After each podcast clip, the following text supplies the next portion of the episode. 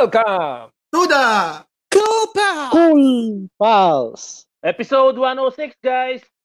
Yeah! Hello!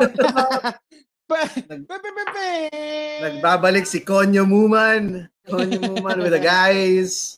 Kamusta Muman? Tama lang, tama lang. Anong iniinom mo ngayon, Muman? Bacardi.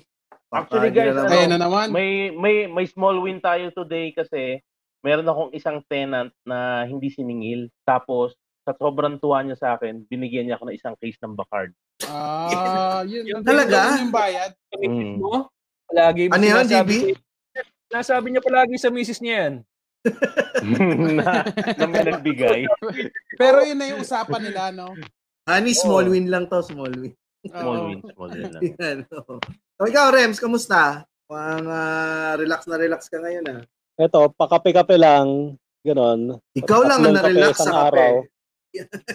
Kumusta? Oo. na- Kumusta ang thermostat ng aircon dyan? Ah, okay. But, buti gumagana pa. Medyo madumi na nga yung filter eh. Pero natitiis pa naman. Oo, sa akin din, madumi eh, na yung filter. Hindi pa naman pwede mag, ah, ano ngayong quarantine, mag, magkuha ng maglilinis ng aircon. Oo. Oo. Yung kaopisina ko na, na na-try na daw niya ang sariling linisin yung aircon niya. Ginawa niya, inistro lang daw niya, tapos sinigop daw niya yung ano, tapos lumabas na yung fluid doon sa ano, sa aircon. Tangin na sinungaling yung opisina mo. Naniwala ka dun sa sinabi niya. Patay na siya eh. Patay na siya, eh, kaya naniwala ako eh. hindi, hindi, alam mo kung bakit? Kasi ang panlinis ng ano, aircon, ni ano, liquid sosa. Binubuhusan ng liquid yun? sosa. Di ba sa banyo yun? Ay, muriatic acid pala. Muriatic acid ba? Yun, kasi na ano yun eh, yung ah ang tawag dito, yung binobomba yung parang mga ano niya, Filter. mga parang icy. Bang tawag? Ah. Ikaw, GB, Kasi kamusta? Kumakapal yung ano dun eh. Kamusta, Ito, GB? walang aircon. Pero may bagong laptop. Oo. Oo. Kamusta naman ang experience mo na- dyan sa bago mong laptop? Napakalimutan na ako sa show eh. Ayun, nakagawa naman ng trabaho. Sawa ng Diyos, mayroon. Ano bang trabaho ang ginagawa mo ngayon? Ah, nagsusulat ako para sa isang talk show. Oh, maganda yan. Talk show dito sa Pilipinas. Oo. Mm. Anong ABS ba? ABS? ABS. Nako, Pero ayaw mo. ano. Ano, ang limitado lang. Ang limitado lang. Oo, ng ang tipid mo sumagot, GB. Mukhang ano, no? Mukhang Hindi ko pa pa baka ito. maudlot. Pero nagsusulat na ng script. Tapos may meeting na, may schedule na ng shoot. Sa Zoom, sa Ikaw- Zoom gagawin. Ah. Ikaw, Nono, kamusta? Okay Paano ka naman. naghahanda para sa nalalapit na pagbabalik ng probinsyano? Hindi, meron namang, meron namang ano eh, meron namang time na talagang bawal na kami lumabas. Kailangan may 14 days ano rin kami, quarantine, bago dun sa mass testing. Kailan ba pero yan? kanina, kanina lumabas ako dahil bumili ako ng materyales ng yung di para dito sa ginagawa dito sa harap. So bumili ako ng pumunta akong hardware. Long, Mm. pag kailangan mo ng mga pintura sa Carmine, ha, si tropa natin si Wendell, may delivery yan. Pwede kang umorder din. Ng pintura, sige. Oo, pintura. Kasi bala ko din anong pa kulay, pinturahan meron yung grotto dito eh. May Natu- story nga pala ako, Oo, guys. sabihin mo lang sa Pwede ba magkwento pa? Oh, sige, Oo. magkwento ka pa. Kasi ano eh, ah, 'di ba ano, yung bunso ko, magbe-birthday dapat siya katapusan ng March. So anong nangyari, di may nakaprendang cake. Ngayon Oh. yung cake na yon, ano yun eh, parang baker yon. Nagsarado ngayon yung pwesto niya pansamantala gawa ng ECQ. Pero kaka-open lang lately. Eh birthday nung pangalawa ko. So pina-pick up niya yung cake. Ito ngayon yung komplikasyon. Nung tinetext niya yung wife ko, siguro may ka-text din siyang Lazada. Kaya yung directions na binigay niya sa amin, papunta doon sa bahay niya, hindi papunta doon sa bake shop na nag-ooperate. Nagigets nyo? So sa halip na nasa Oo. Makati yung cake, pinapunta niya ako halimbawa ng Novaliches. Tapos pagdating doon, hinahanapan Ganun niya ako ng kung ano eh. Ganun kalayo yung ano, magkabilang dulo ng Cavite. Na-pick up mo yung cake. Nakuha Na-pick up cake. ko, alam mo kung nasaan yung cake? Andito sa ano, yung malapit sa amin, mga 5 minutes away, nagbukas na kasi pala uli yung pwesto. Ibig ko sabihin, yung mismong may-ari ng tindahan, akala niya yung katext niya, Lazada. Mm. Kaya yun yung Mm. binibigay niyang address. Alam mo yung... Tapos- ah, na- oh, go. Pagbukas namin ng cake, ano, Nakapangalan dun sa bunso ko na nag-birthday nung March, first birthday. Ang ina mo ito. Yun na lang nasabi Sakto. mo eh, no? Tangin na naman buhay to. Alam mo nangyari dyan sa... Masarap ba yung cake? Hindi ko pa natitikman. Bukas pa ang birthday ng anak ko, so bukas pa namin kakain. Alam mo ang nangyari dyan sa rider na yan? Na, ah, ano siya, nabigyan siya na, napidan siya ng wrong wrong information ng ah, ano na, na fake news yan katulad ng ginawa ni Secretary Duque. Sa pag-uusapan natin dito sa newsfeed. New newsfeed. Newsfeed. Talaga ng segue. Yung Yan, bata! sa- Yung bata! Hindi sinuportahan yung sinabi ng bata. Parang wala Nilaglag kayo yung rea- bata. Yung wala nilaglag reaction yung bata. Hindi, inihintay ko pa yung card eh. Lumabas eh. Oy, oh, na, nabalitaan niyo ba 'yon yung kay ano kay ah, Secretary Duque? Ayan, sabi niyo, Ayan no, kita nyo Ang naman sa talaga sobrang bilis. Oh. talagang PD Ano ball. naka-ready na siyang ganun sa ano eh, sa laptop niya eh. Sabi na just in, pero ano ito pa yung ano ha, nung nakaraan pa ito. ah Tuesday pa yata ito. Health Secretary Francisco Duque says May 20, bali May 20, two days ago, we are already in the second wave of COVID-19 PH. He claims that the first wave was back in January when the country had three COVID-19 cases from Wuhan. However, the country has been recording more and more cases of COVID-19 each day. Parang ano lang pala yun eh. Ganun lang pala yun ng ano eh. Yung first wave pala eh. First wave! Ganun lang pala yun. pero, pero ito, ah, ah, lumang balita na ito, niretract na ni Duque ang kanyang ah, ang kanyang in, ang statement dahil nag-usap-usap sila sa Bible group nila nila Roque, nga, yun nga Cabinet. inisip ko. Yung mga cabinet ba wala silang group chat? Tapos yung pangalan ng group chat nila mga alipore. Tapos may fire, may fire na emoji. Hindi siguro nga- hindi ano ito eh nagsalita siya sa ano sa sa sec- sa Senate hearing. Sa Senate hearing Mm. yan nagsasalita. Eh hindi na nakapigil, hindi nagbabasa ng Bible group. Oo. Oo. Oo. Pag pag Eh, pagbukas na lang yun ng Bible group, ay putang ina mali pala yung sinabi ko. Sabi kasi ng mga sabi na nagme-message sila sa yung mga ibang sec- cabinet secretary, nilaglag na naman tayo ni Besh. Besh, burahin ka. Mapapahiya tayo, Besh. May ano no, nagano siya, nagano siya sa Viber group na, guys, kumusta kayo? Tapos walang nagsinisin lang siya. Saka inantay yung ano ni Duque. yung bawi ni Duque. Ay ni ano, ni Roque. Tama, Duque. Di, di ba, sino ba yung nagbawi? Sabi hindi daw. Si Duque pa rin. Siya rin. Ah, sinabi- Di ba si na sinabi mo ni Roque? Ayan Si o, Roque ayan po. Ayan, ah, oh, sabi ni tama. Roque. oo. Medyo sintonado lang po ang isa. Ang isa, pero okay naman po ang orchestra. I'm just a poor boy. Nobody loves me. Hindi, Ah, ano mo, problema dyan sa Pumiyok. Mama Mia, Mama Mia! Mama Mia, let me go! Ay, Hindi may eh. sasabihin ka. Si George Estrega.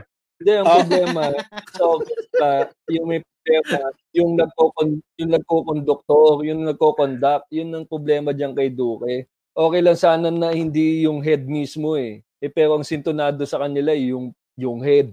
Siya yung nagkukumpas, kumbaga, di ba? Oo. So tap, tas nakakaya ang nagko-correct sa kanya yung mas bababa pa sa kanya. Alam mo yun, ikaw yung head tas kino-correct ka ng estudyante mo, pa, pa ikaw yung teacher, kino-correct ka ng estudyante. Parang ganun yun lang. Kaya dapat pinaltan na talaga yan eh, hindi lang Pero sa tingin mo, Jibs, Wala- bakit binawi? Kung ang Eh, dahil mali eh. niya talaga.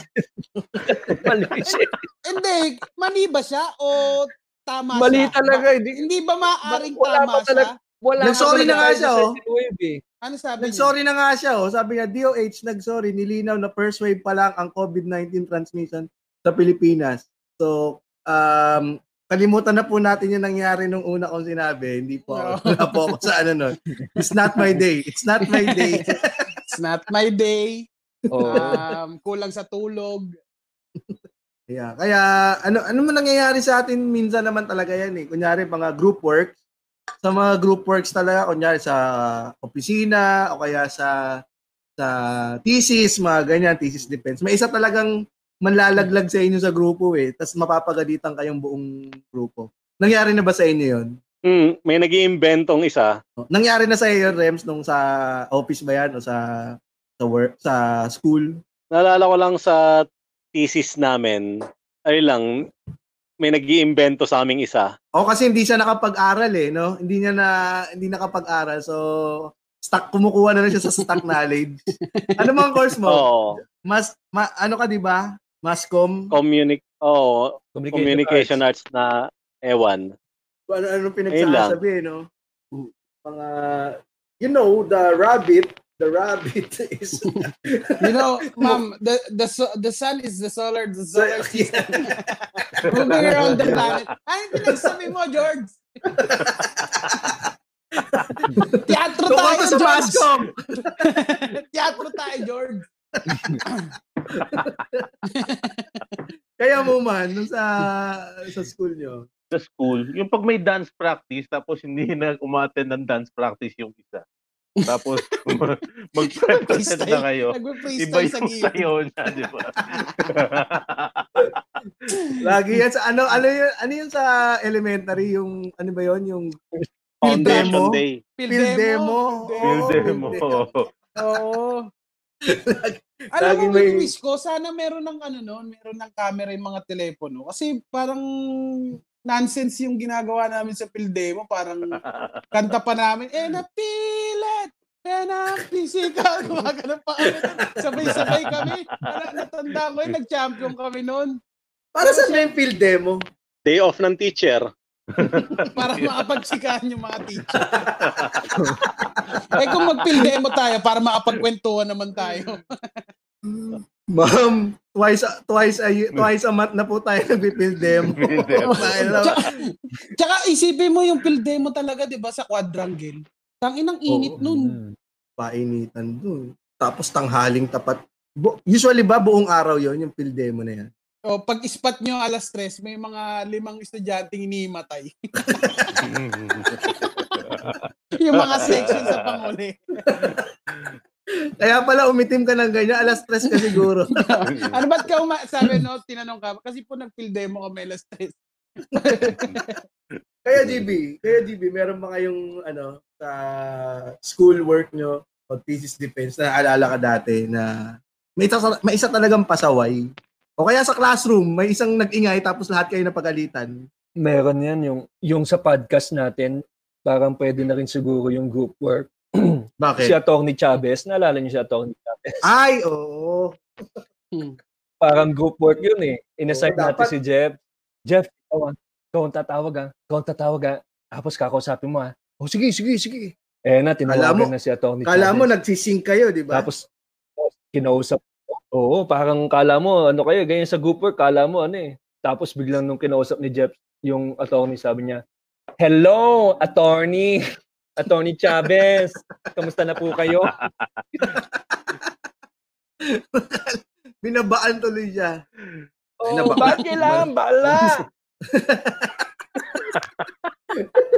May tumawag na parlorista. Nakaka-scam tuloy Oo. eh. Na, alam mo na, eto, kaya ano, kaya hindi pwedeng ma-scam to si Jeff. Halatang ng lolo ko lang din yan si Jeff. parang parang nakakabuhat nakakita ng is- scammer, nakahalata din yung scammer na puta scammer din to tangina kausap ko. ah. Ko, oh, tangin to, ginagago ko nito. I smell you, ina. Kaya hindi din tinutulungan, kaya yan si Jeff Galion, hindi yan tutulungan ni Francis Leo Marcos eh. Si, si Oo. Francis, dahil ang kapwa scammer, dito tumutulong Oo. sa kapwa scammer. Napalitaan niyo ba yun yung kay, ano, kay Francis Leo Oo. Marcos? Oo, di ba kasi masya, ano na natin yan, tawag dito parang pinipredict na natin na may gagawin to. Oo. Itong tao na to may gagawin to, may gagawin to. Paano ba? Paano ba si Francis Leo Marcos? Kasi alam mo sa pagsasalita pa lang, halata Mm. mo nang may kakaiba dito sa taong to eh. Wala naman taong ganun magsalita sa sa normal na buhay eh. Tingnan mo oh. Ayan o.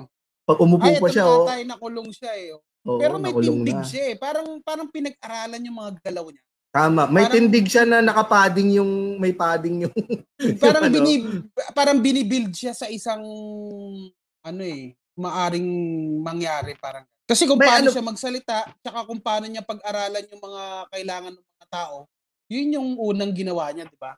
Kaputukan. Kumuha siya, kumuha siya ng simpatya sa pamamagitan ng bigas. Inano niya, Mm. i talagang sinamantala niya tong pagkakataong ito para dahil ang bilis lang naman mamigay ka lang ng bigas sa isang nagugutom na Mm. tao. Ang bilis mong mapapaamo yan eh. Dahil gutom ang tao. Bigyan mo lang ng Mm. kakarampot na pagkain yan. Magkaka ano na talaga. Oh, konti na lang. Konti na ko. Sana pala, Sana na- pala. ko eh. Naantay ko na. May Sana- dalawang sentence lang eh. Pinigilan ko na eh. Hindi, sana, iniisip ko lang si The Kings kasi nabigyan si The Kings, di ba? Oo. Oo nga, no? Oo. Mm. Ah, May- ano kaya meron- ang end goal niya, no? At tumakbo yan dati senador eh. Oo. Ang Oo, sabi daw niya, ang nagreklamo sa kanya, yung mga ano, yung mga optometry sa Baguio kasi namigay siya ng salamin, sabi niya. Bawal yun. Isa, la- isa lang yun. Tapos, Bawal yun, isa- Muman. Bawal ba? Medical device yan eh. Bawal mabigay ng medical device ng walang prescription mula sa optometrist. oh, eh, Optometrist, alam, op- ophthalmologist. Eh, alam mo yung- tong si Francis Leo Marcos, siya rin nang nag may may may may ano yun, may kasalanan kung bakit dumami yung kaso niya. Dapat optometry lang eh.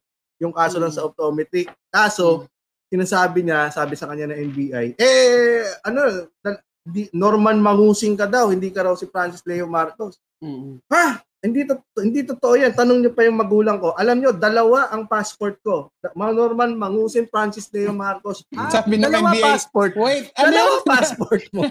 sabi, sabi ng NBI, may nasabi ka, ya, nabingi siya. Ano?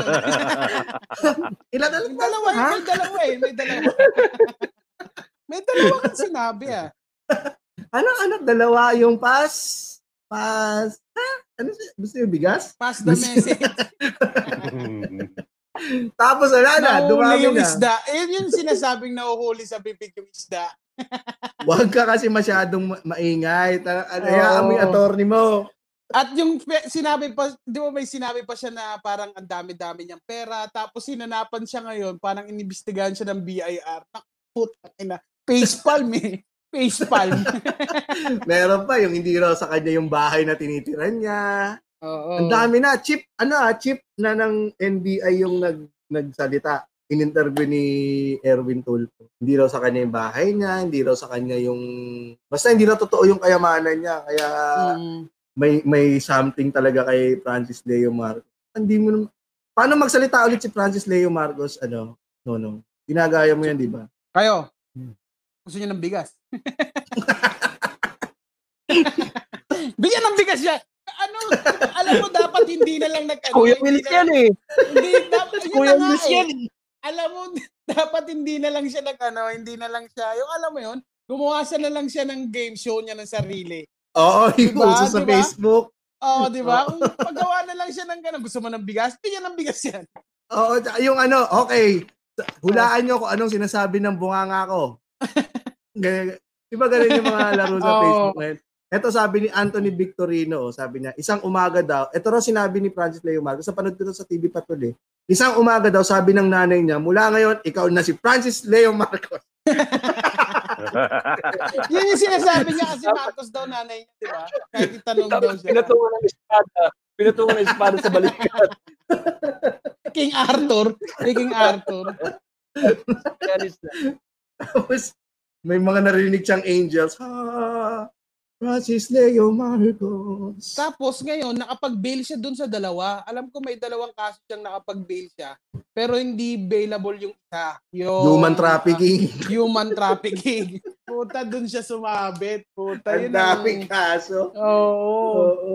Ayan ang papalit kay Siyang Gasa, eh, di ba? Dapat hindi na siya nag-Facebook kung gusto niyang tumulong. Dapat hindi na siya nag-Facebook. Tingnan mo, nahuli pa tuloy siya. Kaya alam mong alam mong scam eh. Na-scam na ba kayo ng ano, ng ng scammer? Hindi, Oh, meron, Ako ano, meron. Ikaw, sige, GB. Go, James. Yung Coco, Coco Life. Yan. Mm. Isa Ay, scam pala yun? Ay, Hindi oo. naman. Kumbaga parang nakausap ka tapos biglang papa, parang nadala na ako sa loob ng opisina tapos parang na corner na ako na bumili na ako nung yung ano nung insurance. Oo. Nangyari nga, din sa akin nun, na na Coco Life. Sige.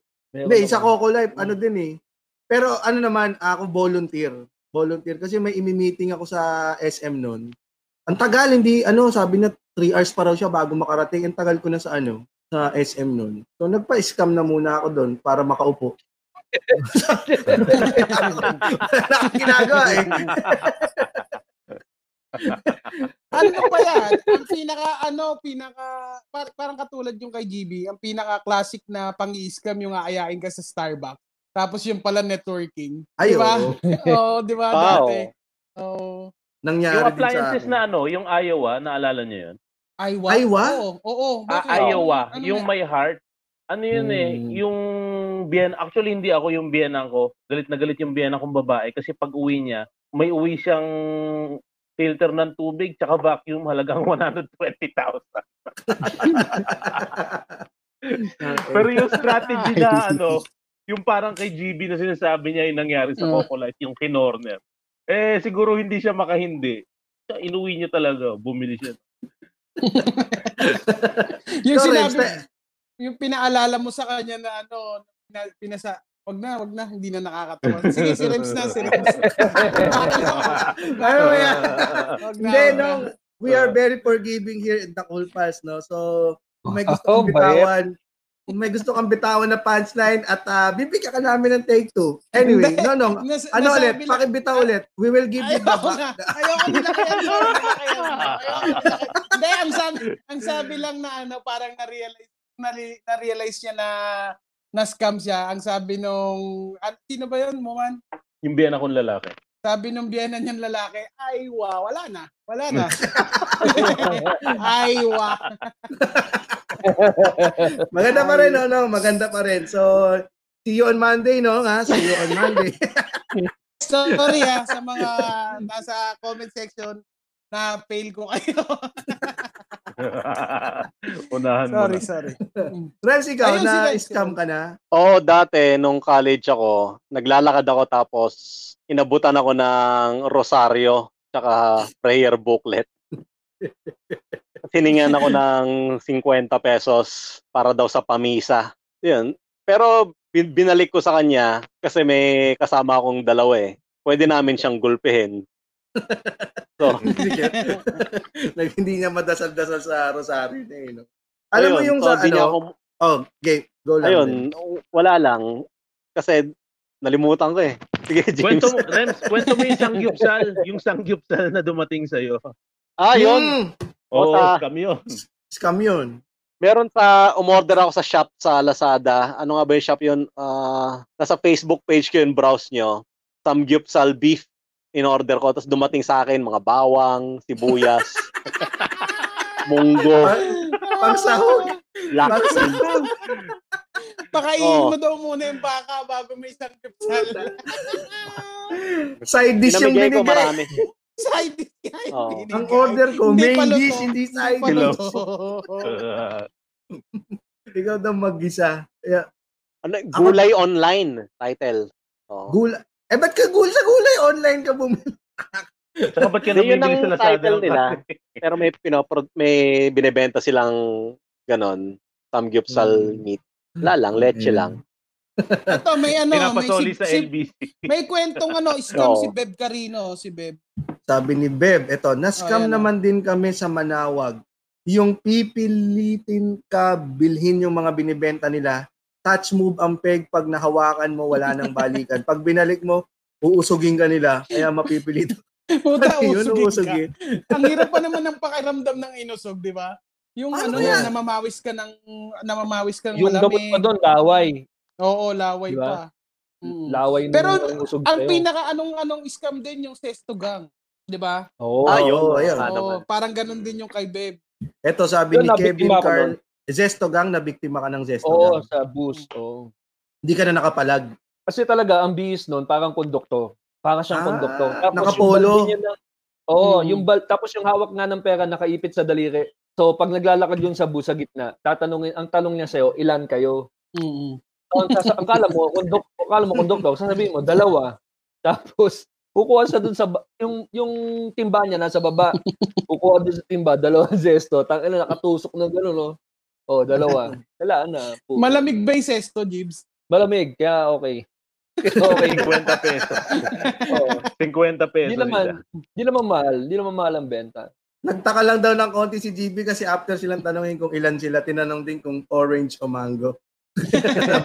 Nagtanong ng orange mango. Ah, kamyas ako eh, kamyas. Sabi ni Kevin Cardeo, sa Baguio, yung matatanda doon sa Mines View Park, akala mo libre. Magpakuha picture, biglang sisingil Isa lang muna. 150. 10 piso isa nun eh. 10 piso isa. Eh kung 10 sila, isang daan na, di ba? Eh may dumadagdag pa. Family and friends. Family and friends. Oy, si tita, halika, tita. hindi, hindi ano eh, no? Hindi, yung hahabol sila kasi bumibili pa ng strawberry to. Oy, sama ako dyan! Nakasiksik pa yung, pasipsip pa yung ano eh, no? Evan Egilo. Dadami yan, lalo. Sabi ni Yung Edwin ano, Egilo. na-scam na, dati na-scam na yung airmats ko, ikikwento ko nga, na, na-scam na yung airmats Ah, ko, sige. yung dati, yung ano, yung ah, gold ng mga Aita. Dati, Ah, ano, ah, ano kami nun eh, ah, parang bata pa ako siguro mga 10 years old pa ako nun. Tapos, um, so, itong kilala, itong ano, parang contact ng air- airmats ko, naghahanap ng ano, ng buyer ng ah ah bloke ng gold, yung bar. Hmm. Tapos di parang mga pagkakatanda ko mga 70, 80,000 ibibenta yung ganun. So, parang may meet up kasama namin yung ano yung ah yung bumili. So hindi hindi na siya hindi siya pinasama.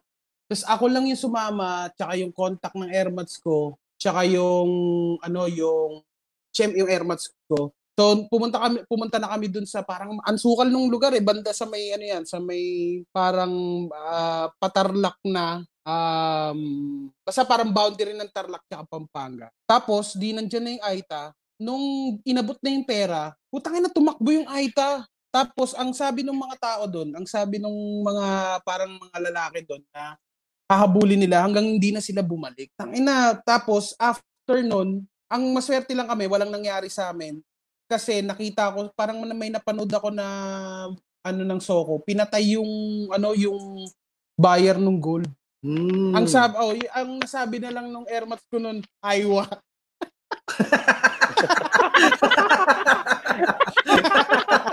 Pwede, Aywa. pwede, pwede. Hindi, pero totoo, pero totoo yun na dinagdag ko parang- lang yung aywa. Parang ano yan ah, manok na bata. Totoo, Manok na bata. totoo, totoo yun. Ah, Eh, ito sabi nga ni Shane- Hindi ko makakalimutan yun. Pinakabado ko nun, bata pa lang ako. Parang transaction siya ng drugs eh. Kasi illegal eh, parang ganun. Sabi nga ni Shane dito, oh, yun daw yung original budol. Gold bars yung binebenta. Oh, di ba may Oh, ganun yeah. pa si Leo Marcos? Ayun, siguro nga, ayun nga, ayun nga siguro yung scam Pero din niya, Ba- kaya yumaman. Baguio. Mm-mm. Sabi nga niya, meron pa din ngayon yan. Sabi ni Dino Marcos, M. Golde. Oh, Marcos din. Yun. Marcos din yung nag-comment. nilaglag. Nilaglag, yun. nilaglag mo si Tito ah. Basta si, ano, si Tito. Sabi ni John Lawrence mo umoko. Sa I'll- beer house, I'll be back, guys, ha? sige lang, Rem. Ngiti-ngiti GRO, tapos syempre smile back ka rin kasi gentleman ka. Walang ano-ano, biglang upo na sa table. Hindi ko alam yung mga ganyan. Ay, Baka naman magkakilala lang kayo.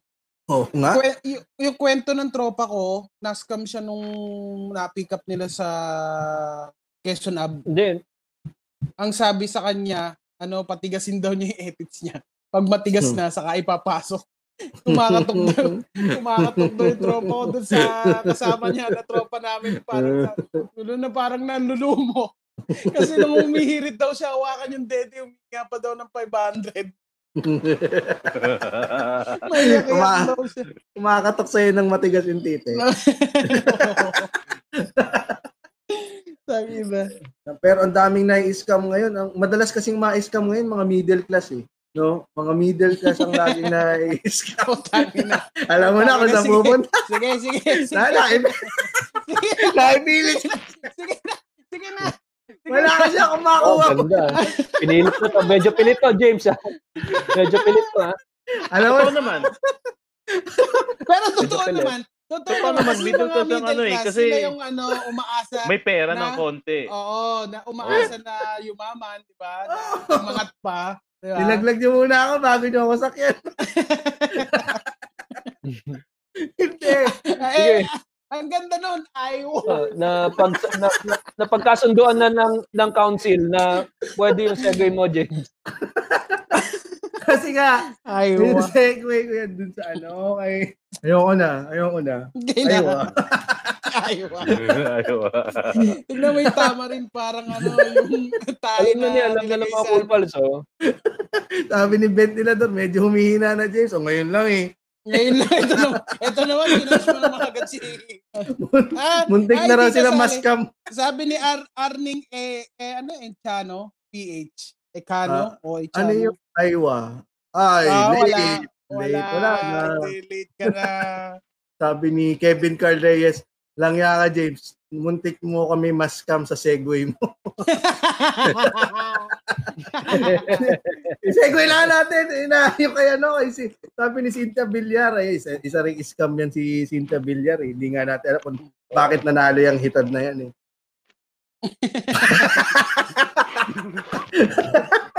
Tuma- oh, don't go there. Ito, ito, ito, Don't ito, ito. go there. Nako. An- anti-tita ka, James, ah. Antay kita. eh, mga middle class na yan. Uma! Sige nga. I, ah, ano nga, i-dub mo, i-dub mo. Wag mong, wag mo, wag mo lagyan ng ano, wag mo lagyan ng sound direct ban. Paliwanag mo sa ano, sa Spotify. Oo, alam mo, napag-usapan namin yan ni Manny, yung mga middle class na yan, ba't ba natin bibigyan ng pera? Tulad ni James Karaan, putang na 200,000 ang kinikita niyang kada buwan. Tumitirik yung mata ko sa sara. Para siyang Nasa ano, ilalim ng mesa si Manny. Nagsasalita siya habang dumidighay. Kumain ng langgunisa yan. Kaya walang tigil ng digay. Hindi, alam naman natin, hindi, alam naman natin, napaka-hardworking na to ni Madam Cynthia Villar. Tingnan mo, nakita-kita naman sa mata niya, eh, oh. Galing, ah. Matapita lang. Kailangan mong kitad. Hindi. Mukhang may papatanggal si James sa ano, ah, Spotify. Ah. Direct, tumagan naman na kay Direct, oh. Sumisenyas ka na kay Direct. Hindi, I stand by my, uh, I stand by my opinion. Pinatawag ka sa Senado, no? Totoo ba yung, totoo ba yung 200,000 daw ang sweldo mo? At oo nga pala, sinabihan mo akong hitad. Pero agree ba kayo doon na dapat Okay lang, ako agree naman ako doon sinabi niya na hindi naman ako dapat hindi naman ako dapat na binigyan ng ano. Ano, Wag na daw bigyan. Wag na daw bigyan yung mga middle class ng ayuda. Kasi sumusweldo naman daw yan. Pero hindi naman kasi lahat ng middle class eh sumusweldo, Pa- yung marami pa rin ng no work, no pay. Saka Marami malaki lang- ang range ng middle class. Tama. Oo. Di ba? From But di ba 20,000 to napag-usapan 200,000. Middle class pa rin yan. Napag-usapan niya natin kung sino yung mga ano, mga kung pa, Middle kung middle class ka. Oo. Oo. Kaya marami talagang ano, hindi lang hindi lang naman nasa BPO. Siguro kung sa ano niya, sa kumpanya niya eh nagpapasweldo siya. Siguro naglabas to ng ano, nagrant it lang sa Senado kasi nagpapasweldo pa rin to sa sina, sa kumpanya niya kahit hindi na tumatakbo yung business niya. Nagpapasweldo pa kaya nailabas na yung ano, yung galit niya. Pero ay na no, ang daming sablay nito ha, coming from the Saba at saka sa Oo ano, Saba at saka Oo. Meron pa isa eh, meron pa egg. isa eh. Meron pa eh, di ba? yung nurse. Yung nurse, hindi naman natin Oh, yung mga farmers. Ano parang ganun? Oh, tsaka yung Oh, sa yeah. farmer. Research. Oo. Marami yung sa... Meron pa yung isa, yung painitan mo na lang yan, yung mga manggagawa na yan, hindi yan magkaka-COVID. Ano yun, GB? Oo. Ito, ano ito? Bumabawi yan kasi nga yung sinabi niya sa mga magsasaka. Ngayon, gusto niyang bumawi sa mga mahihirap na kung puwari, kampi siya sa mga mahihirap. Pero mali yung sinabi niya naman tukol sa mga middle class. Kumbaga, ang Hindi siya- plano niya ni Cynthia Villar, gali, galitin lahat ng social classes. Nag-number one pa naman yan lahat eh. nung huling eleksyon. Hmm. Oo, Kaya no? nga. Oo. Number Oo. one yan eh. Well, alam mo guys, expected naman yan kasi bilyonaryo yan eh. Eh, alam mo, yung mga ganyang karaming pera, mga out of touch na naman sa reality talaga yan. Ang Yan, kaibahan lang oo. kasi niyan, Totoo. inelect natin sila sa office. Mm-mm. Diba? Dapat din si yung Manny sinabi. Villar yung ini-interview. Kasi si Manny Oh. Villar, nagsiswimming yun sa ano. Bazooka. Oo. knock knock. Siguro, who's there? Who's there? there. Civil War. Civil War who? Civil War who? Civil War ang tunay na mahirap. Civil War ang tunay na may malasakit. Ay, wa. Dahil ka joke na yan, sigurado magkakaroon ng Civil War. Alam mo, kulang yung, kulang yung, ano, kulang yung commercial na yun na Civil War, ay, Civil War, ni Manny Villar. Kasi nung, ah, di ba nagsiswimming siya sa dagat ng basura, may kadugtong pa dapat yun isisigaw yung nanay niya, Hoy, Manny! Swimming ka na swimming ng, ano, ng, sa dagat ng basura dyan. Putay na mo, papaliguan na naman kita. Dito ka sa swimming. Pero, Pero ano ang kasi, lakas, ang lakas niya dati, no? Yung nilabas niya yan, no? Pero Hmm. biglang naging pangatlo siya sa naliligo sa dagat pagka-presidente. ng Number basura. one ano, siya nun. na, eh. namatay kasi si Cory, 'di ba? Nung namatay si Cory, bumango si Noy Noy. Mm. oo. Mm. Wala man balak tumakbo Kaya si nag-step Noy Noy down si time Mar. na yun eh. Ay, oo. Nag-step. Tama, tama. Ay, tsaka ano eh, um, ang malakas nga dal- talaga nun dati si Mar at tsaka si Manny Villar. Sila yung naglalaban Oo. nun eh. Tsaka si Gibo, di ba? Si Gibo yung time Gibo. na yun. Diba? Oo, Giboche Doro. Pero nung ano, Ay, nako. ma, alam mo naman, kunya, kaya ang daming gin- sinasabi niya na, alam mo ah, ma- makakabot tayo ng top 5 dyan sa mga sinasabi ni Cynthia Villar. Yung sa, Mm. sa nurse, yung sa Mm. farmers, yung sa mga manggagawa na papainitan mo, tapos yung sa- saba na binigay niya sa mga ayuda niya, sa Las Mm. Piñas. At saka ito, huli, yung sa middle class. No, top lima kagad yung masasabi mo kay Cynthia Villar eh. Puta na, dito na tayo. Dito na tayo kay Cynthia Villar nakabuo ng lima Nakatapos eh. ng, di ba? Mission accomplished ka agad. Pero pagbibigyan mo si Cynthia Villar, kasi ano yan eh, tita, tita Oh. na yan eh. Tita na Mm-mm. yan na matanda na sabi nga ni Muman eh, out of touch na. Kayo, may mga tita ba kayong ganon? Yung hindi nila alam na lagi silang may offensive na. Bilyonaryo? Hindi, yung mga offensive lang. Offensive lang. Offensive tita. Oo, yan. Yung mga pa- offensive na laging, hindi nila ah, alam na nasabi na nila na offensive pala yun, pero di, nakaka, nakakadamdam talaga. Tanungin din natin Mm. yung mga cool pals. Baka mayroon din sila mga tita na ganyan, siyempre. Oo, kasi ako Ano may tita mga- ako dati. Oh, ikaw, lumaki ka sa tita. Oo, may tita ako dati isang ano, sabi niya sa akin noon. Ano, nangingi ako ng Kupal toothpaste. nangingi ako Ng toothpaste. Toothpaste. Oh. Kasi wala akong nadalang toothpaste dun sa outing na. Sabi sa akin, ah, ano, um, ay nako, huwag ka na mag-toothpaste. Lagyan mo na lang ng asin yung toothbrush mo. so, alam mo yung mga ganun talagang paniniwala na yung mga tsahe natin eh. Yan ba yung, sina- yan ba yung sinabihan ka ng mama mo, manang-mana ka sa tita mo? Kupal ng tita mo. Tita mo. Ikaw talaga, manang-mana ka sa tita mo. sabi ni sabi ni dito ni Kevin Carl Reyes.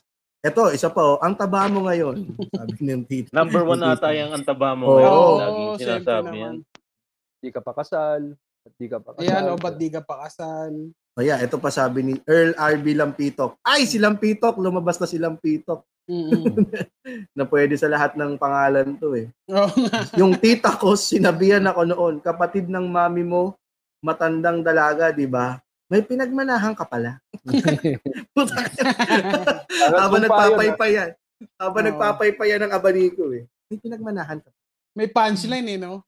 May Ito, sabi ni Micah P. So tuwing may reunion, dahil, dahil na yung mata, tataba-taba mo na, sabihan ko nga, ang tanda-tanda mo na. Yung tita ko nila, inatake sa puso yung tita mo, no? Ikaw yung dahilan. Kung ba't siya namatay. yun ang last words. Yun ang last words. Sabi sa tita mo, Kaya Offensive ka. sabi ni Asyo Balubad, yung tita ko nilagyan ng, ano to, seven text yung iniinom niyang coke. Tangina, ang weird. Ang weird Ano din yung yun? sinabi mo. Ang weird din yung sinabi mo. Si Rems may gustong sabihin. Rems, ikaw.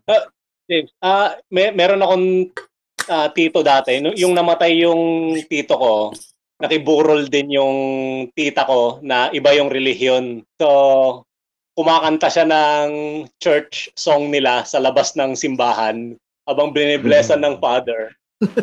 yung bangkay ng tito ko. Nasa, nasa gilid lang siya ng simbahan na gumagano-gano siya. Kasi maliraw kami lahat. Ayun. Mali kayo lahat. Buhusan ng kung nakikinig ka mga ngayon, bubuhusan kita ng gas, animal! Hindi ko naman sisindihan. Hindi naman ako ganun kasama. Ano kinakanta ng tito ng tita mo? Civil War ang tunay na mahirap. Civil War ang tunay na mapanasakit. Isang, ano, ano yung uli? Aywa. Aywa. Sabi nila, oh, sabi nila. Save ni Nonong yung joke. sabi nila, oh, ay yung ano daw, yung seven text daw ay Almirol. Lo, Ah, ang lapot. Ang lapot nung ano. di pa malakas tama nitong coke. Kailangan ko pa ng Almirol. yeah, sabi niya. Alam mo, isa pang maraming na-open. May isa, marami pang na-open. Yung ano, yung may nag-viral kasi lately eh. Yung isang call center na manager. Tapos nire-recall niya yung ano, nire-recall niya yung interview niya. Ang title ng video eh bakit hindi ko hinire why bakit hindi ko hinire yung isang handsome applicant? Yun ang title ng ano. Mm-mm. So, kinik napanood niyo ba 'yan? hindi ko Opo. nadaanan ko. lang. Babae ba yan? Babae? Lalaki, ito yung itsura niya. Ito yung itsura niya. Pakita natin kay Direk Bal. Oo. Nakita ko yan, di ko tinapos. Yan. So ito ang ang kinikwento niya diyan, parang interview style siya eh. Kinikwento niya parang nagbibigay siya ng ano ng ng input ay ng ano ng lessons learned. So ang ano niya, ang kwento niya dito eh sinasabi niya na may isang applicant daw. Pwede ba natin i-play direct bal? said yes without looking at me. He was looking straight at the wall and he answered yes. So right, okay. Then I asked him, um, for what position? And he said, I'm applying for a senior manager role. Gave that answer without looking at me. And, and, and I asked him again, you know, sir, you're from what school? Uh, you know, those the typical question that you ask when you want to start the conversation, right? Then he said, the name of his school, very prestigious school, good school. Um, Ateneo! and he said it without even looking at me. Then after that, he stood up, he went to the other end of the couch, got a magazine, and started reading. And I find it really rude. So I stood up, tapos sabi ko, marap ako sa kanya, tapos sabi ko sa kanya, all right, my name is Ron, I'm the blah, blah, blah. I, I told him my, my title. And I said, Parang I'll si be the Chino one yung to conduct nagsalita, your final interview. and if you can only look, see the guy's face, May, may his din. eh. He turned red and he was like, okay. All of a sudden, like his his mood changed. So we went to my room, which is inside the production area. So um just to to give you a picture, I'm a 5'4 guy. I'm a small guy, right? The applicant was about what? 5'8, 5'9. He's about what? Um in his early 30s, I think. So we went inside my room. So I started the interview. I asked him his background, uh, about his experience managing people. He provided me insights about his analytical skills. Really impressive. And he, he talks really well.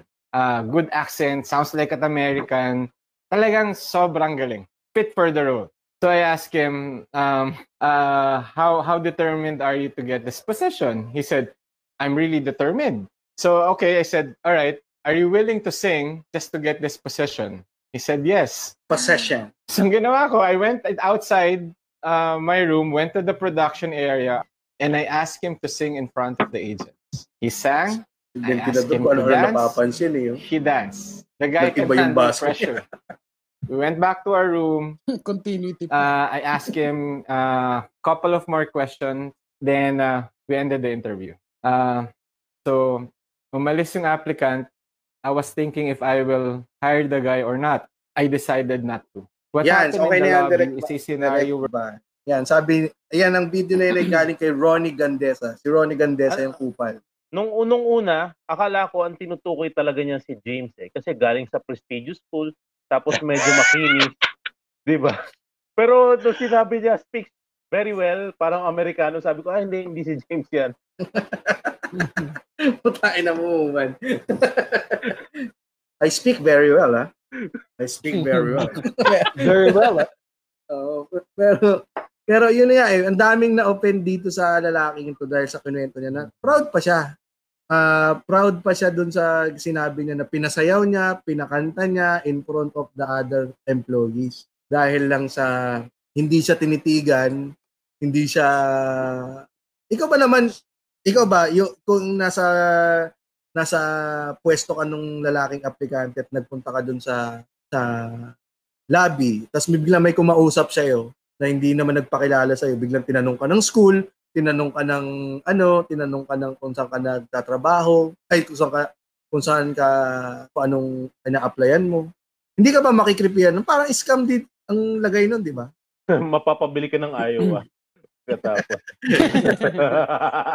Mapapata. ano yan, dapat inintindi din niya yung sitwasyon ng applicant kasi baka marami nasa utak ng tao, gusto niya ng, ng, ng, ng, ng, ng time alone dahil nga meron siyang big interview.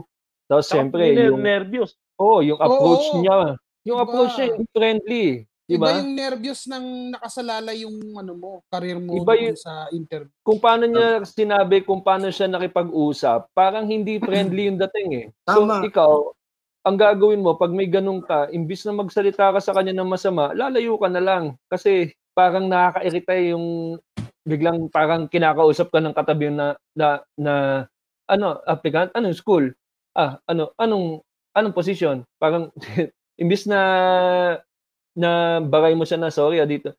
Kumuha na lang siya siguro ng babasahin para sabihin niya dun, yun, yun yung sign na parang, oh, kung please lang, wag muna muna akong istorbohin. Kailangan, kaya nag ano yun eh, kumuha ng ng ano, nagbasa ng newspaper or or magazine. Tapos pinagsayaw pa, saka pinakanta pa. Mm, Ano, pinakanta. Power tripping na yun eh.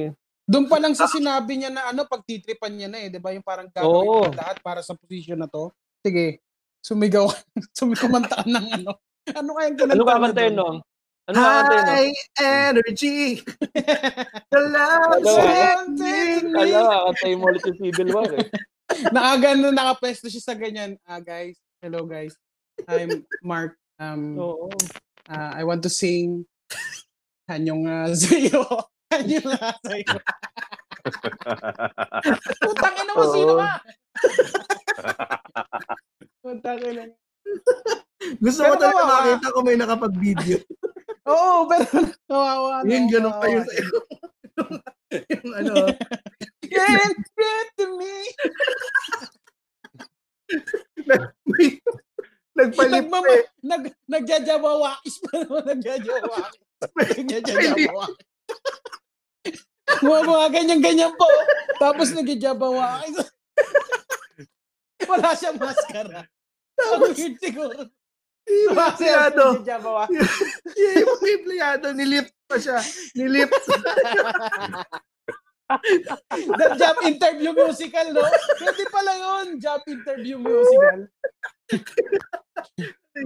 May, may mga ganyan pa kayo experience sa interview. may mga worst inter. Ako sa akin dati nangyari yan. Pero di naman, ah, ano, ah, nung in-interview ako sa Globe, kasi ma- malaki yung sweldo eh, 30k. 30k yung Putang una. ina. Uh, Sinungaling. Entry pa lang yan ha, pare ha. Sinungaling, wala. Oo. Hindi, Tapos, totoo. Fresh Huwag grad mo yan, na fresh grad ikwento. pa yan. Back in ano yan? Back in 2000. 2008. 2008. Tingnan Oh, tignan mo. Fresh grad An-? Pare, ang halaga ng 30,000 ngayon, 2M na. Anong starting salary mo? Si, ako, starting salary ko, 9. Kaya nga ano eh, kaya nga lahat 9,000. gagawin ko. Kaya nga lahat gagawin ko para Kakanta ka? ma- Kakanta ka? sumayaw ako. Sumayaw Sumayaw ako. Oo, Sumayaw yung hip yung hip hop abs. Yung hip hop abs.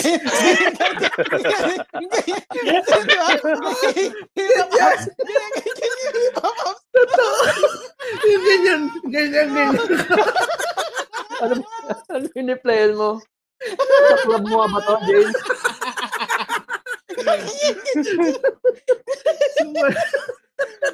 kaya, kaya talaga, nabigla siguro kung nag-belly dancing ka, no? Inangat mo, di ba mabuhok yung chan mo? Ayun ang papakita ni Direk Bal. Papakita ni, ito yung hip-hop apps. ano.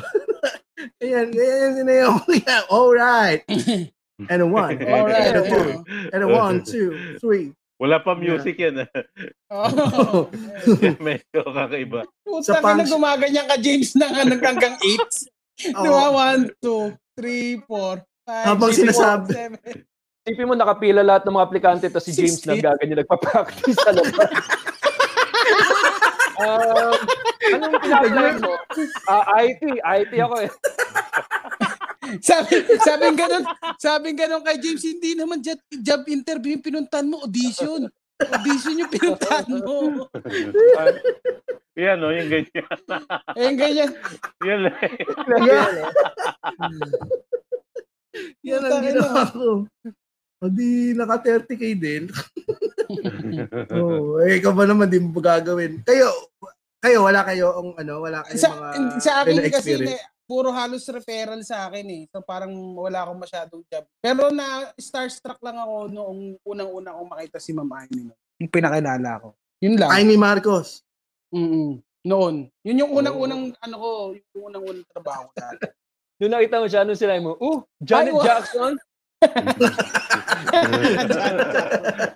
Kasi kina, ang, yun yung time I'm a na big ano, fan. Latoya Jackson. Every day. Pag nakikita ni time- Nonong, iba-iba. Michael Jackson. y- yun yung time yung ginagawa namin ano, yung comics ni Bilyar. Hmm. Alam ko Bilyar? joke. Oo, Kaya- na, na joke, na joke, na joke ko pa yung Civil War dati sa kanya. yung yung Ikaw- comics niya ba gawa sa basura? hindi, hindi naman. Hindi naman. Hindi naman. Ano, pwede lang ano, pampadel pagka maliligo ka sa dagat ng basura. Si Rems, si Rems, ikaw meron ka bang ano, meron kang karanasan dyan sa interview na yan? Oo. ah, one time nag-apply akong agent ng Gold's Gym. Wala, pinakanta ako. Kumanta naman ako. Siyempre, di ko nakuha yung trabaho dahil poop sila eh. Ayun, masaya. Hindi. Sising-sisi na sila ngayon. Sising-sisi na sila ngayon dahil ano nang ginagawa mo dito, nag-horoscope ka na. So, Nag- Nag-horoscope Oh, di ba? ka na dito. Mm. Siyempre, oh, yan ang mapapap. Sigurado ako, aabangan nila, inaabangan din nila tong horoscope to the The world. world! Ang ilang yan. Maganda rin. Tinulak mo agad eh. Welcome to Horoscope to the World. Yeah, mga bilisan to, boys. Aris, natigil ang pagpapanggap mong mayaman. Dati, puro ka travel pick animal ka.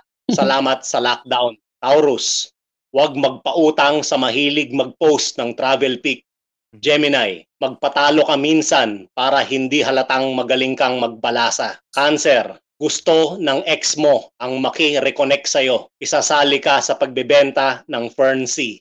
Leo, mainit ang ulo mo dahil wala kang mabentahan ng mamahaling water purifier. Huwag basagin ang purifier. Virgo, makaka-video chat mo ang lalaki ng misis mo na taga-India dahil mababasa mo ang message niya na send bobs and bajit. Libra, Libra, ah, madaming kitikite sa flower vase nyo. Ipainom ang tubig nito sa biyanan. Scorpio, huwag inumin ang tubig na ibibigay sa'yo. Hmm. Sagittarius, masarap pag-usapan ang nakaraan pero kinakalimutang magbayad ng utang. Capricorn, may makikita kang kaklase mo nung high school na nakatretorn at nakapabangong eternity pa rin na pumipila sa pagkuha ng ayuda. Niligawan mo siya dati. Pero mataba na siya ngayon. Aquarius, may uutang sa iyong type mo. Kung walang kapalit, huwag kang pumayag. Hintayin siyang magsangla ng puri. Pisces, matagal kang hindi nakapag-trim ng bulbul. Madaming lulutang na bulbul sa inyong inflatable na swimming pool. Horoscope to the world. pang summer, pang summer yung Lasa. ano, Pisces ha. Yan oh. O yan. Siyempre, di pa tayo balik-balik pa tayo ulit dun sa usapang worst interview. Kayo ba? Ikaw, GB? Mukhang bumalik ulit ang lag ni GB. GB, narinig mo kami? Ako, masaya naman lahat ng mga interview ko eh. Meron lang akong, meron na, ako narinig ko. Oh, yan. Ah, lag, naglalag. Oh, lag na ulit. Pero sige, Lag okay lang. ulit. Oh, no. tuloy mo lang. Baka gantong oras lang. Ano yung kwento mo sa worst interview? Hindi naman worst interview, pero nakwento ko na ba yung nataya ko sa sa brief? Hindi pa yata eh, pero ah, al- alin doon? Maraming bes kasi yun eh. Oh, ito yung pinakamalala. Pinakamalala. Kasi papunta yun sa interview. Papunta ako sa interview. Meron akong diarrhea. Pinainom ako ng dalawang Imodium ng nanay ko.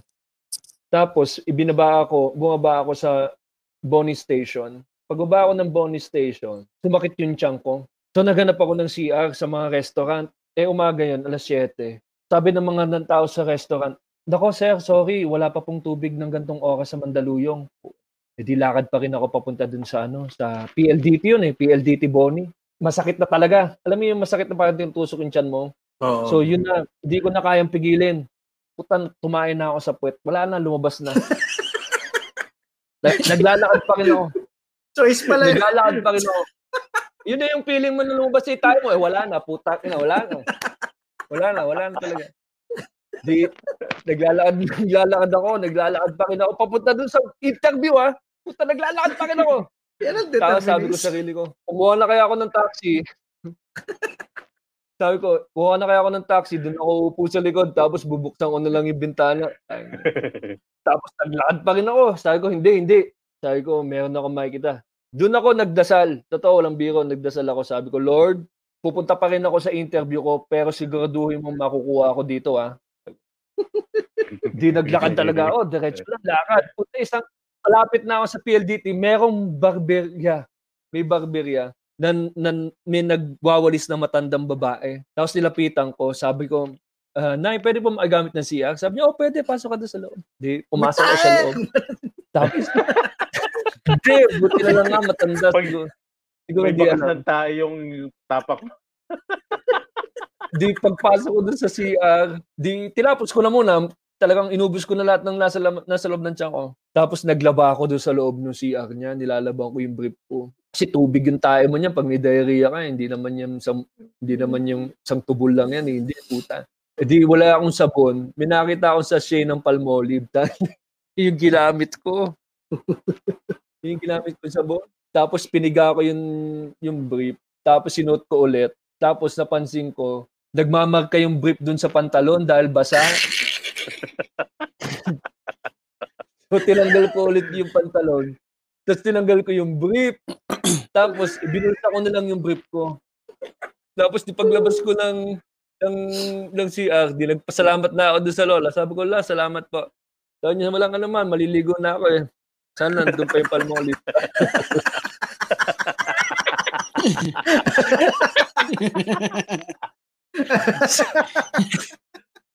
Tapos dumiretso na ako sa, sa interview.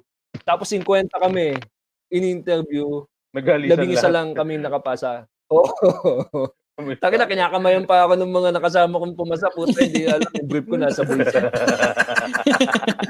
Amoy palmolive yung kamay mo. Oh, lahat ng kumay sa akin, may tayo yung nakikilabukasan.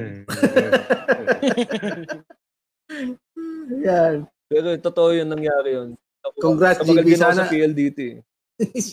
sana nanonood yung ah, kinamayan mo. Te- pero teka, nag, nag-post din ako sa Facebook natin. Nagtatanong ako. eh, Baka yung mga cool pals natin, meron din silang mga karanasan ng mga worst interview na ganyan. Basahin ko lang.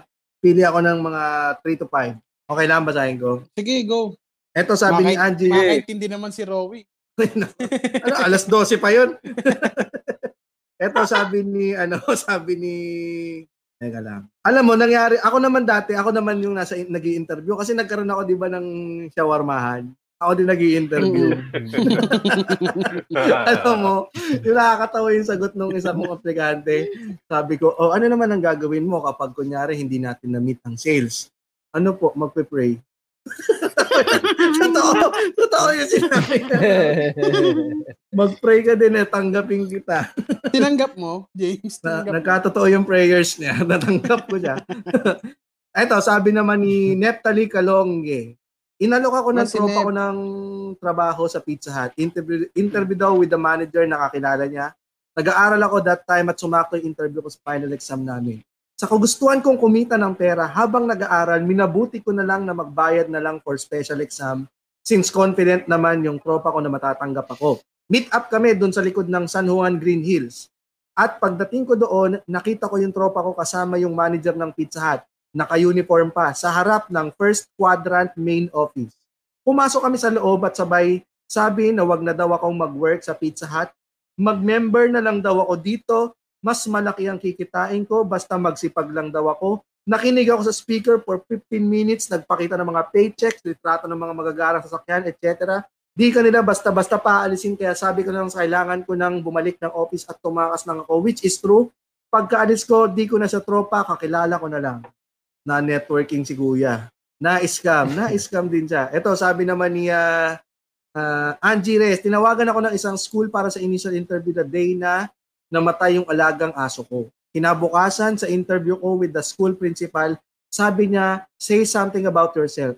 Siyempre, ako naman, kwento, hanggang sa nabanggit ko na mahilig ako sa mga aso, si Miss Principal naman, tanong siya tungkol sa mga alaga akong aso hanggat nabanggit ko na as a matter of fact po, namatay, kakamatay lang po ng isang aso ko kahapon. Tapos bigla na lang akong umiyak habang nagkikwento. Pagtingin ko si Miss Principal, umiiyak na din. Tapos bigla may pumasok na admin staff sa office na patutularan lang siya. Ito nangyari after ng interview, hindi na ako bumalik sa sobrang hiya. Alam mo, pinsan ko yan. Pinsan mo to, totoo? Pinsan ko ko yan. Ito naman, sabi naman ni Lenin King, after ko pumasa sa bar exams, nag-apply ako sa isang law firm sa Makati. Ganda ng flow ng interview eh. Nagtatawanan pa kami ng managing partner ng firm. Tapos, nagsab, nagbigay siya ng isang senaryo. Sabi niya, o paano? Paano yan? Las Piñas ka nakatira. Eh, Makati pa to. Paano kung may hearing kang maagam mga 7 to 8 a.m. tapos gahol ka sa oras? Eh, ang elevator sa RTC Makati, sobrang haba ng pila sa umaga. Willing ka bang umakyat ng hagda? Tangina, di pa tapos yung tanong pero may sumag- sumagot na ako. Sabi ko, kung tutuusin, pwede naman ako magsinungaling eh pero yung ubis na demonyo na nasa katawan ko nagpudyok sa akin na sabihin, hindi po ako willing, sir. Awkward nung biglang tumahimik sa office na literal yung aircon na lang naririnig mo, saka yung faucet nilang sira. Pagkatapos nun, sinabi agad nung partner, yung dreaded, don't call us, we'll call you. Line nila, hahaha, not my proudest moment, pero at least may entry ako dito. Yan.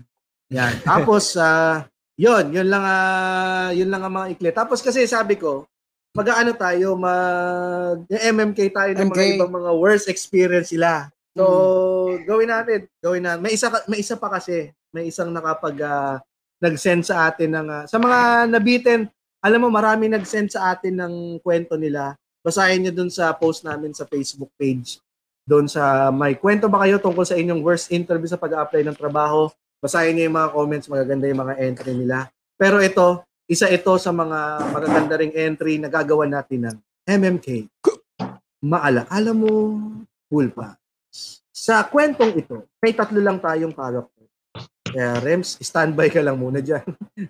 Alagaan mo lang Sige. muna yung aso mo. Si Dog. Ah. Si Dog. I, Si i, Dog, ano ako, magsa-stop cam ako. mag, mag-stop cam ka. Yan. Oo. Walang cam. Oo. Okay, sige. Tapos, ang gagawin natin, ang kwento nito, wala pa itong title dahil ang Cool Pals natin ang magbibigay ng title sa ating, ah Val, pwede ka ba magsalang ng piano na non-copyright? Tapos background music lang. Ang title ng ating pamagat, ang title ng ating pamagat, bobo ang puta.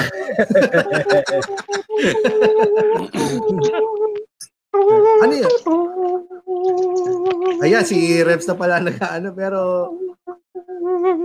hanap pa rin tayo kay Direct Val. Pero bago yan, bago yan, ah syempre, may nagsabi dito, pakikinggan daw niya ulit itong, ah, itong usapan natin sa Spotify bukas na bukas din. Dahil bukas, i-upload natin itong ah, episode nito sa Spotify, Apple Podcast at iba pang podcast streaming platforms. At syempre, makinig din kayo ng iba't ibang podcast sa Podcast Network Asia tulad ng Quickie PH at 80% at Machong Chismisan. For more details, follow Podcast Network Asia on social media or visit www.podcastnetwork.asia. Ayan. Ayan po. ang ating mga podcast. Bukas, huwag nyo rin kakalimutan, meron tayong special episode kaya mag-live din tayo bukas. Kasama ulit natin si Nomer. Ang pag-uusapan naman natin ay tungkol sa end of the world. Magandang topic yan dahil kahit lahat tayo napapraning na, maganda pa rin pag-usapan yan para sabay-sabay tayong mabaliw. Anyway, yan. Direct Mal, pwede ba natin patugtugin ang ating background music? Yan, pahina ng konti, Direct. Yung, ah, ano, ambience lang.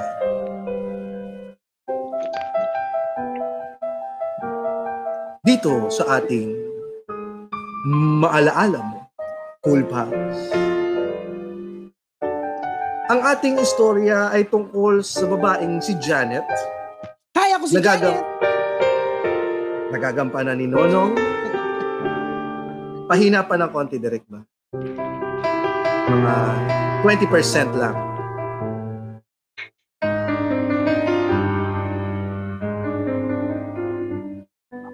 Yeah.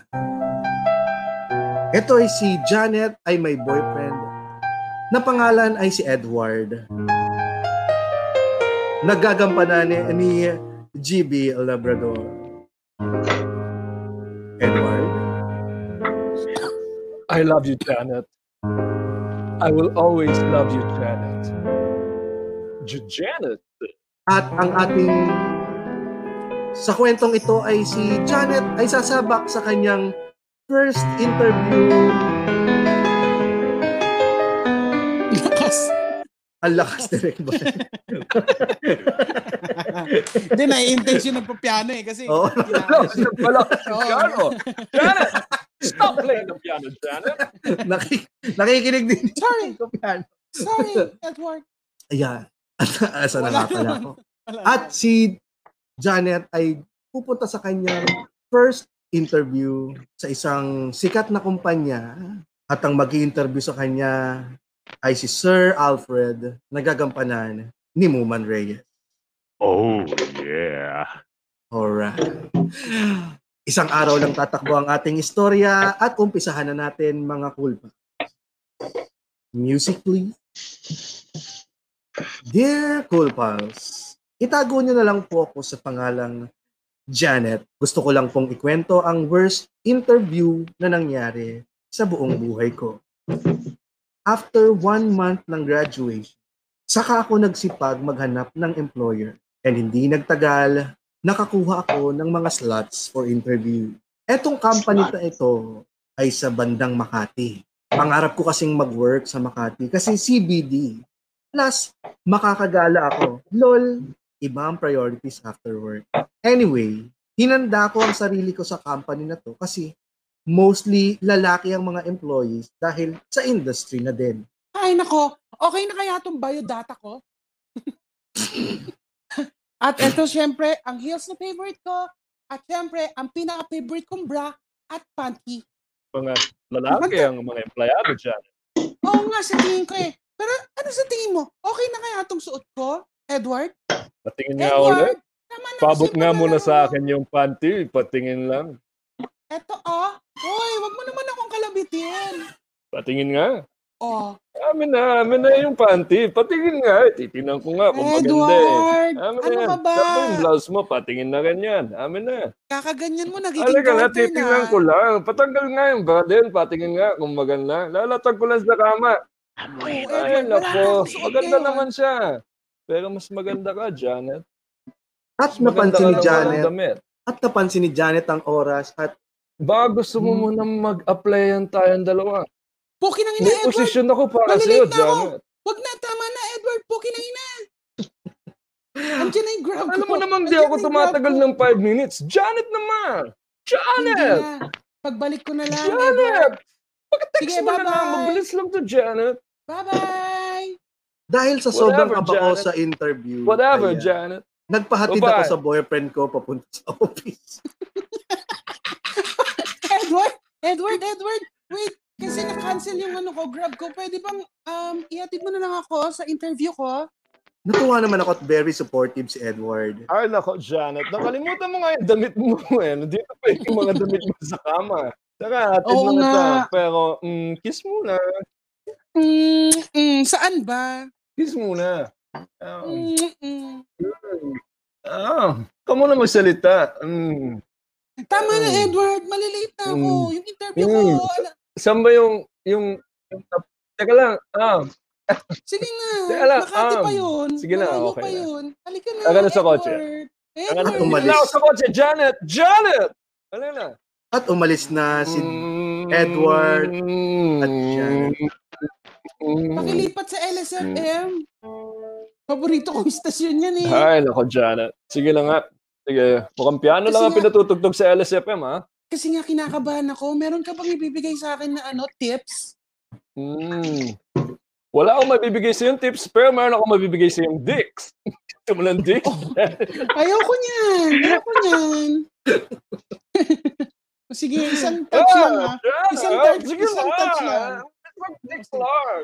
Sige, Sige, touch mo na lang. Oh, cambio mo lang Okay. konti. Hmm. Cambio mo lang. basta ililipat mo sa Yan. LSFM ha. Oh, teka lang, teka lang. Nakating... Oh naman. Lang, Janet, ha? Nakatingin yung MMDA. Wait lang, wait lang. Okay, wala na, wala na. Lampas na tayo sa tulay. Go, lang. go. Oh, Go, okay. go, Janet, okay. go. Ah, yes. Alright. Ah, yes, Janet. Kahit Alright. malibog si Edward, Ah. ay maaga pa rin kaming dumating sa Makati. Kaya nag-lunch muna kami together sa baba ng building. Naku, maaga pa pala, Edward. Pwede pa tayong kumain. Gusto mo ba ng Jolly Hot Dog, Janet? Kakatapos ko lang yan eh. Huwag na yan eh. Ano ba yan eh? Mm. Sige na nga. Kain sa Anong gusto mo kainin, Janet? Jolly hotdog. hindi, hindi, hindi, hindi, no. Gusto ko kahit, kahit ano lang dyan, parang may laman lang yung chan ko para sa interview, di ba? Mas magandang sumagot sa interview pag may laman ng chan. Oh, sige. Sige, kain muna tayo. Pero kiss muna. Ikaw talaga. Mm. Mm. Mm. Isang kiss lang. dila, Janet, yung dila. Wag, Janet, yung dila, Janet. Ayoko, walang tint yung ano, sasakyan. Oh, sige na, sige na, sige na. Sa Jolly Jeep tayo, sa Jolly Jeep.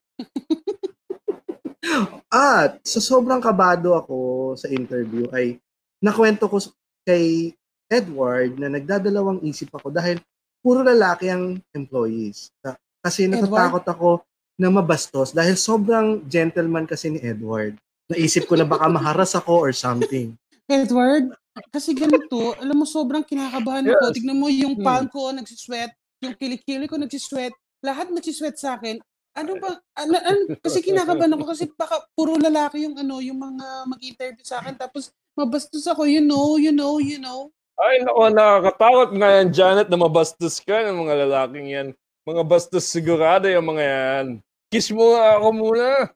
yan. Ano ba, kumain muna tayo, Edward. Nakatingin na yung cashier. Nakatingin na yung cashier pa sa Jollibee. Janet. Nakatingin pa yung cashier sa. Jollibee. Ay, manang, wag niyo na po siya pansinin. Tsaka isang sisig pa po. Isang sisig pa po. Tsaka pwede mo po na yung ano, kalamansi sa Janet. sisig. Janet! Ah, Janet! Um, hmm. Tama na, Edward. Huwag mo, huwag mo naman gawing, gawing spoon yung titi mo. Mm, Yung personal life ni. GB, no, nagsispill over sa MMK. Sige na. Manang, yung ano po, yung kalamansi po, wala pong kalamansi yung sisig namin. Mm. Dahil Wala- sa Wala pa nga, Janet. Oh, sobrang na-inspire naman ako sa mga huwag ka words. matakot. Hindi naman basta sa mga lalaki, Janet. sobrang inspired ko ay lumakas na ang loob ko na pumunta sa interview. Eh after namin kumain, hinatid niya na ako sa lobby, then umalis na siya dahil papasok pa siya sa school. Mas matanda nga pala ako kay Edward. Ay, Edward, alam mo, mas matanda ako sa'yo. At pumasok, pumasok ka na sa school. Sige na nga. Sige na, Janet. Thank you, Janet. Oh, bye-bye. Oh. Mm. Mm. Naku, mas lalo akong kinakabahan. Wala si Mm, Edward. Janet. Ano Oh. ba? Grabe naman yung ano mo, yung goodbye kiss mo. Nasira na yung lipstick ko. Mm. By, Vice Cosmetics yan. Matagal pa ba yung interview? Libog na libog na ako.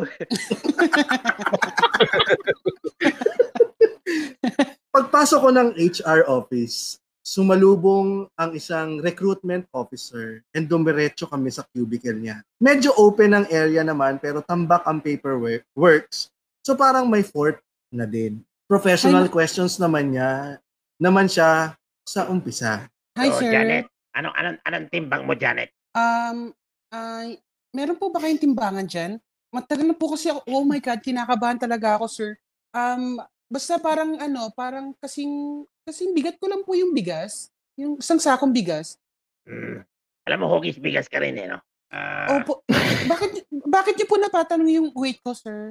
Tinitingnan ko lang kung ano, kung kaya ka ng lamesa pag pinatong kita dito. Ang sabi ng ang sabi ng narrator ay professional question siya sa umpisa. Sana professional questions muna. Janet, Parang nag-ibang na boss talaga- na si Edward. oh, hindi, ko na talaga ma... Alam mo, sir, ah, parang may kaboses po kayo, si Cynthia Villar.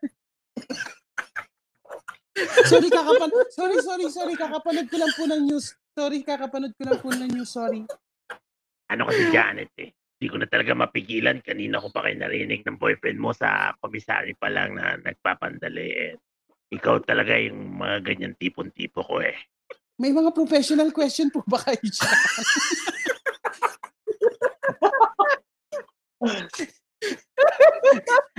yun po, yun po kasi, yun po kasi pinagandaan ko Ano, ng ano ba? boyfriend ko. O sige, ano, ano ba trabaho ang pina-apply? Um, ah, depende po sa narrator.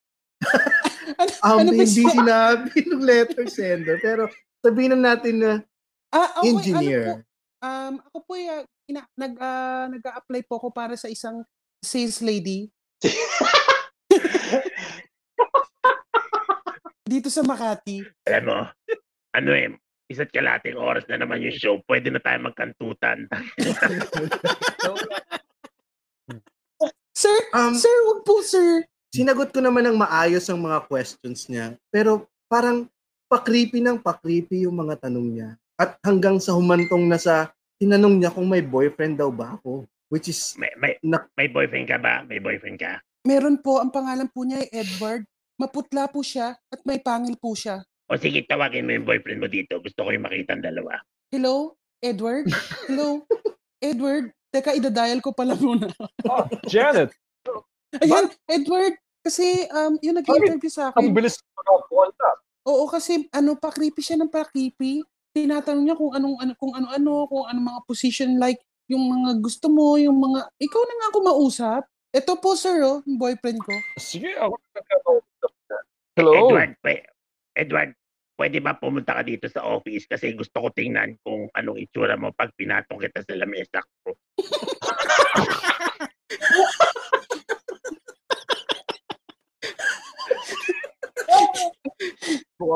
Papunta na po, sir.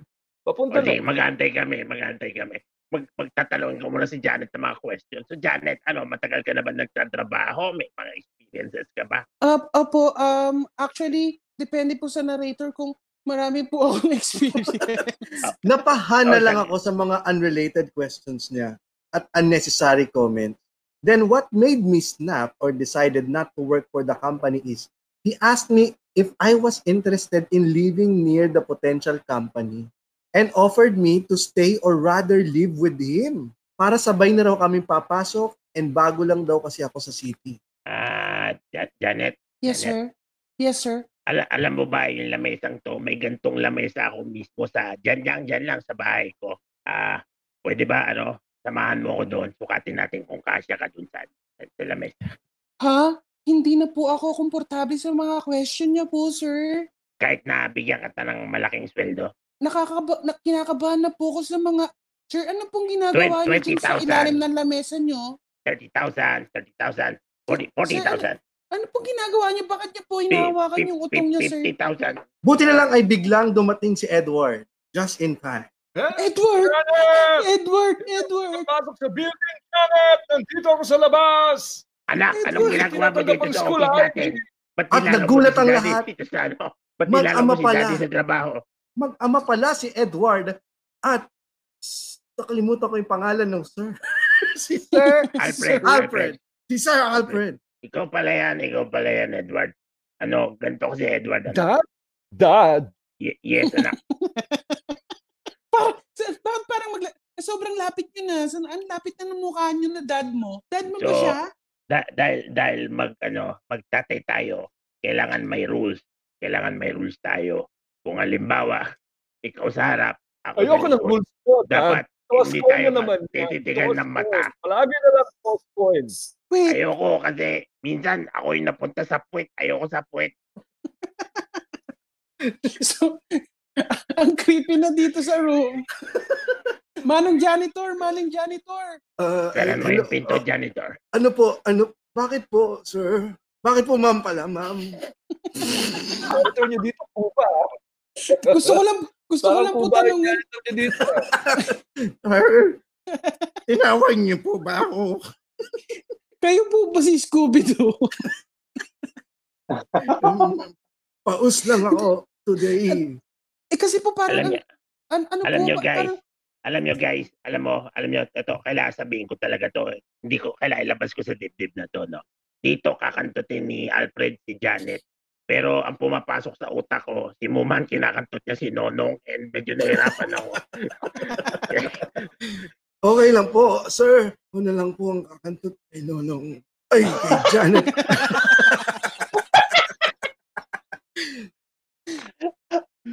Pero, um, sa sama ng loob ko, I still gave respect and decli- declined his offer. Or rather, idea by saying my aunties live nearby.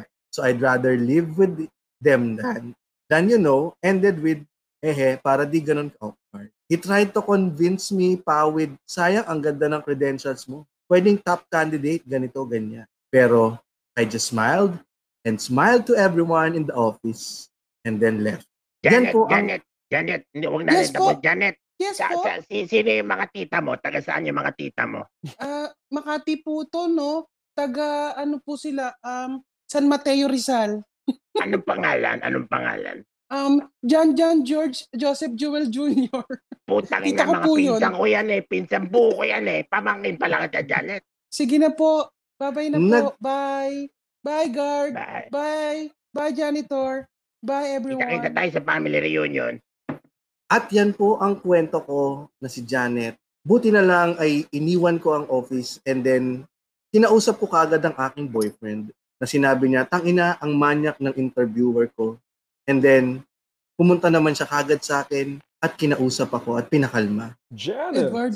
Edward. Ah. Alam mo ba, tinatanong niya ako sobrang creepy niya. Tapos tinatanong, sabi niya, doon na lang daw ako tumira sa kanila para sabay daw kami pumasok. Tapos hindi ko na alam. Ah, parang ano, may pinapaamoy pa siya sa akin. Tapos nahihilo na ako. Tapos lumabas ako ng room. Tapos sabi ko, naka-smile ako. Hayop siya. Ta- Hayop siya, Janet. Hayop. Hindi ko maisip na may ganyang klaseng lalaki sa mundo, Janet. Ah, halikan mo ginagawa ako. mo, Edward? Mm, Anong ginagawa mo? mm, Janet. Anong ginagawa? Sige, Ah. tuloy na natin. Mm, um, Buti na lang, Mm, umalis na ako sa office and I don't have to deal with those Mm. kind of people na Mm. sobrang bastos at sex na Mm, mm. Ah, mm, nila sa ah, akin. mm, Buti na lang, I have my Edward. alam mo namang, Wait, So, kahit di ka makuha sa trabahong to. Mm. Oh, Gusto ko oy, kainin anong yung ginagawa puwit mo ni dito, Edward. Gusto kong kainin yung mo puwit ni Edward. At dyan na po nagtatapos ang ating kwento. Maalaala mo, cool pal. Mm, puwit ni Edward. Parang si Muman, para kumain ka ng puwet. Ano yan, puro tayo yung bunga. Yan, ano. Um, kayo mga cool pals ang magsabi kung ano ba ang ah, Title. title. Actually, nabasa ko yung totoong letter. Sobrang layo dun sa nangyari.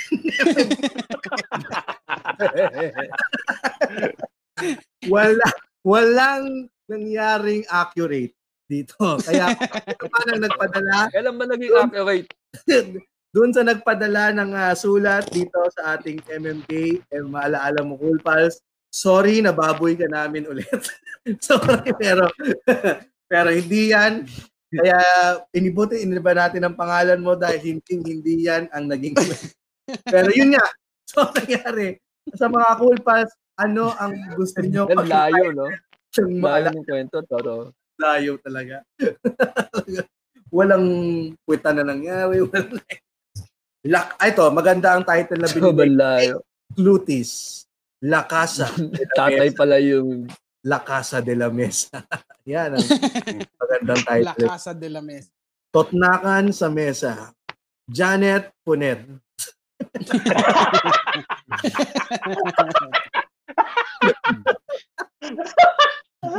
Okay. Janet ulit. Isa, isalya sa lamesa. Yan. Kaya maraming maraming salamat sa ating letter sender. Sana wag kayong ma, ma.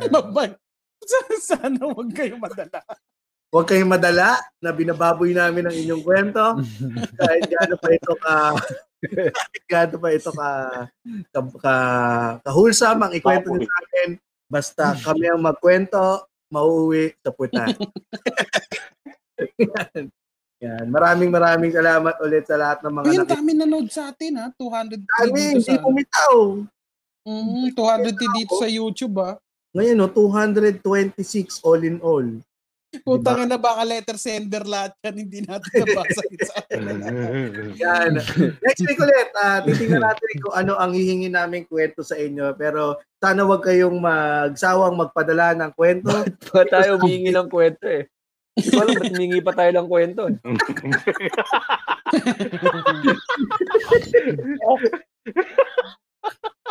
Hindi ko kasi alam eh.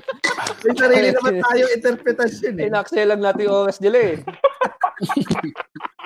Sabi ni Tranrem, Ako kung magkakaroon, Jolly Jeep ang title sa akin. Jolly Jeep. Jolly Jeep, may nag-comment nga rin dito. Jolly Sabi Jeep. naman ni Jolly Jeep. ang ngit ng lamesa. Kaya sabi nila, good luck daw sa Team Spotify at sa Team Apple Podcast. Siguradong ah, may porn na naman kayo bukas. Uy, bukas ulit. ha? Speaking of bukas, bukas ay ah, guest ulit natin si Nomer, the Mind. Master. Sama Mhm. natin si Muman saka si Rems. Kasa naman Oo. namin eh. Bukas, ah, magandang usapan. End of the world, Rems. Hindi naman, end of age. End of age. End of age. Yan, tingnan natin. Bukas. Pwede ba kayo? Oh, Bukas? maganda yan. No, maganda yung topic, Rems, kasi daw, bawat ano, nagka, Oo. hindi naman end of the world. Nag, bagong, age. New Oo. age yan. Tapos na ako. sak- sakto yan life. kasi pwedeng ipabasahin ni Rem mga stars din bukas. Kung ano Oo. pa mangyayari. Diba? Ay, labanan pala ng mga ano to. Pwede mong kontrahin. Dahil tingnan natin kung sino ba mas magaling. Si Ryan Rems o si Nomer, the Mind Master. No. Yan. O, si Pero feeling ko ang magwawagi si, Sel, ah, si Sir Albert. ang magwawagi. Oo, sabi ni Arning Echano, Suflex sa lamesa. Bakit ang wrong spelling na Suflex? Flex sa lamesa. Si Mac Mahon na yan eh. Si Vince McMahon ang may sabi niya. Kaya, Mm. salamat. Makikinig ako basta kasama si Muman. Di ko matagalan eh. Sabi ni John Lawrence Mokomo. Ayop. Mm. Sige, John Lawrence Mokomo ko, iwan na na. ah. Iwan na na.